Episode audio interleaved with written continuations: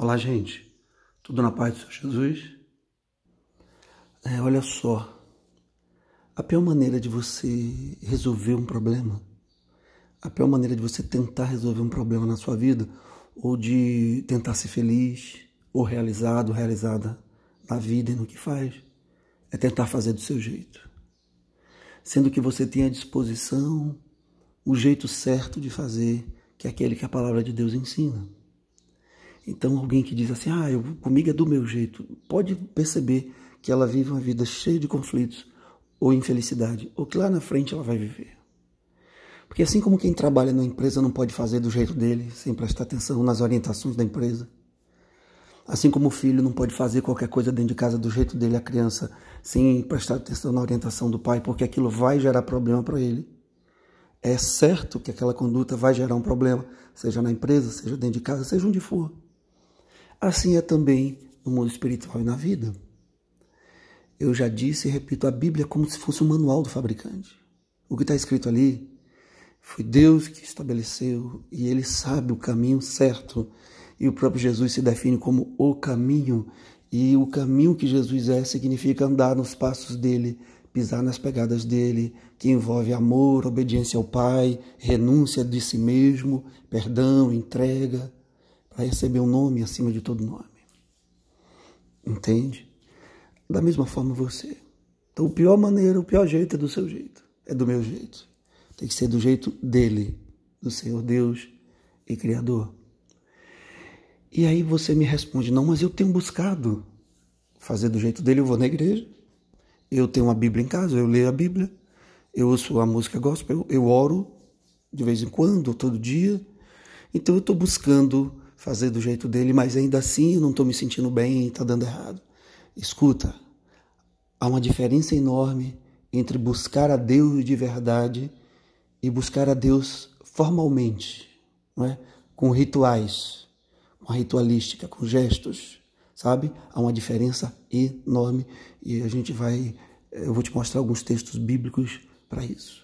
Então esse áudio é voltado para você, principalmente que está começando a caminhada cristã e não sabe muitas vezes por que, que as coisas não estão dando certo, por que, que você tenta, mas não se sente ainda fluindo na vida espiritual. Existe a maneira certa, existe a maneira errada de fazer. Bom, mais uma vez, tem gente que pensa que basta ir à igreja, cumprir uma série de rituais, vestir determinadas roupas ou não vestir e está tudo bem. E Jesus mostra que não, a Bíblia diz que não. A palavra de Deus diz claramente que devemos buscar a Deus com todo o nosso coração. Está lá em Jeremias 29, no versículo 13. E o que é buscar de todo o vosso coração? De todo o nosso coração. Também a palavra no episódio da, da unção do rei Davi, quando ele foi ungido rei. Também Deus dá um recado importante que nós já meditamos. Está lá em 1 Samuel 16, versículo 7. Quando Deus diz ao profeta: Olha, o homem vê a aparência, o que está diante dos olhos, mas eu vejo o coração. De novo, Deus falando em coração. Buscar-me-eis, me achareis, quando me buscares de todo o vosso coração. Depois ele diz: Vocês veem o que está diante dos olhos, a aparência das pessoas, eu olho o coração. E em Mateus 15, 8, Jesus faz uma declaração dura, citando o profeta no Velho Testamento. Ele diz assim: Este povo me honra com os lábios, mas o seu coração está longe de mim. Jesus estava reproduzindo a palavra do profeta Isaías, lá no seu livro, no capítulo 29, versículo 13, quando Isaías, em nome de Deus, diz assim: Eis que assim declara o Deus eterno. Este povo se aproxima de mim apenas com palavras, sem atitudes, e me honra somente com os lábios, enquanto seu coração está muito distante da minha pessoa. E a adoração que eles rendem a mim é constituída tão somente de regras e doutrinas criadas por homens. Regras criadas por homens. Então, nesses textos que nós lemos, Deus de novo está falando de coração. Está sempre falando que existem, portanto, duas instâncias diante de Deus: o que a gente diz, o que a gente faz, pretensamente direcionado a Ele, e o que de fato nós temos no nosso coração como destinado a Ele. Existem duas instâncias no ser humano: o que a boca diz e o que o coração diz. E a pessoa que toca o coração de Deus é aquela que busca com todo o coração. Então não adianta ser o gesto ritualístico, não adianta se benzer, não adianta tomar um banho do que você quiser, não adianta ir na igreja, ficar ajoelhado, balbuciando o, o Pai Nosso, a Ave Maria, não sei como você crê em Deus. Eu estou falando aqui para todos, por isso minha linguagem tem que ser geral. Não adianta andar com a Bíblia debaixo do braço, porque a Bíblia não é desodorante, ou no celular. Não adianta.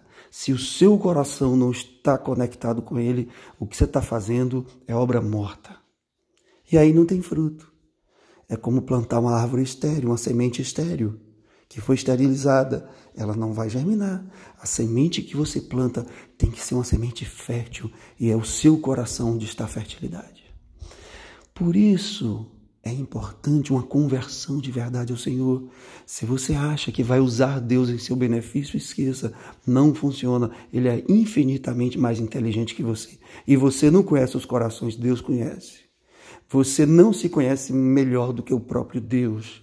Então, ou você está com Deus em prioridade na sua vida, buscando de todo o seu coração, ou as coisas não vão funcionar. Você pode passar uma imagem que você quiser, mas Deus te rejeita. É isso que a palavra diz. Ele rejeitou os irmãos do rei Davi, se você ler lá depois, 1 Samuel 16, e, e escolheu Davi por quê? Davi era o de pior aparência, Davi era o menor de todos, Davi era o mais simples, o menos provável, mas Deus escolhe por critérios diferentes, Deus escolhe pelo coração. Por outro lado, você que tem um coração apaixonado por Jesus, pela obra que ele fez na cruz por você, derramando sangue para te salvar e te dar uma vida eterna depois dessa aqui. Você que tem um coração apaixonado, esqueça o que os outros vão dizer, porque as pessoas costumam bajular aqueles que da boca para fora são eficientes, são belos, são bonitos, justamente aqueles que Deus rejeita. Mas as pessoas não enxergam o coração, por isso talvez não tenham te enxergado ainda.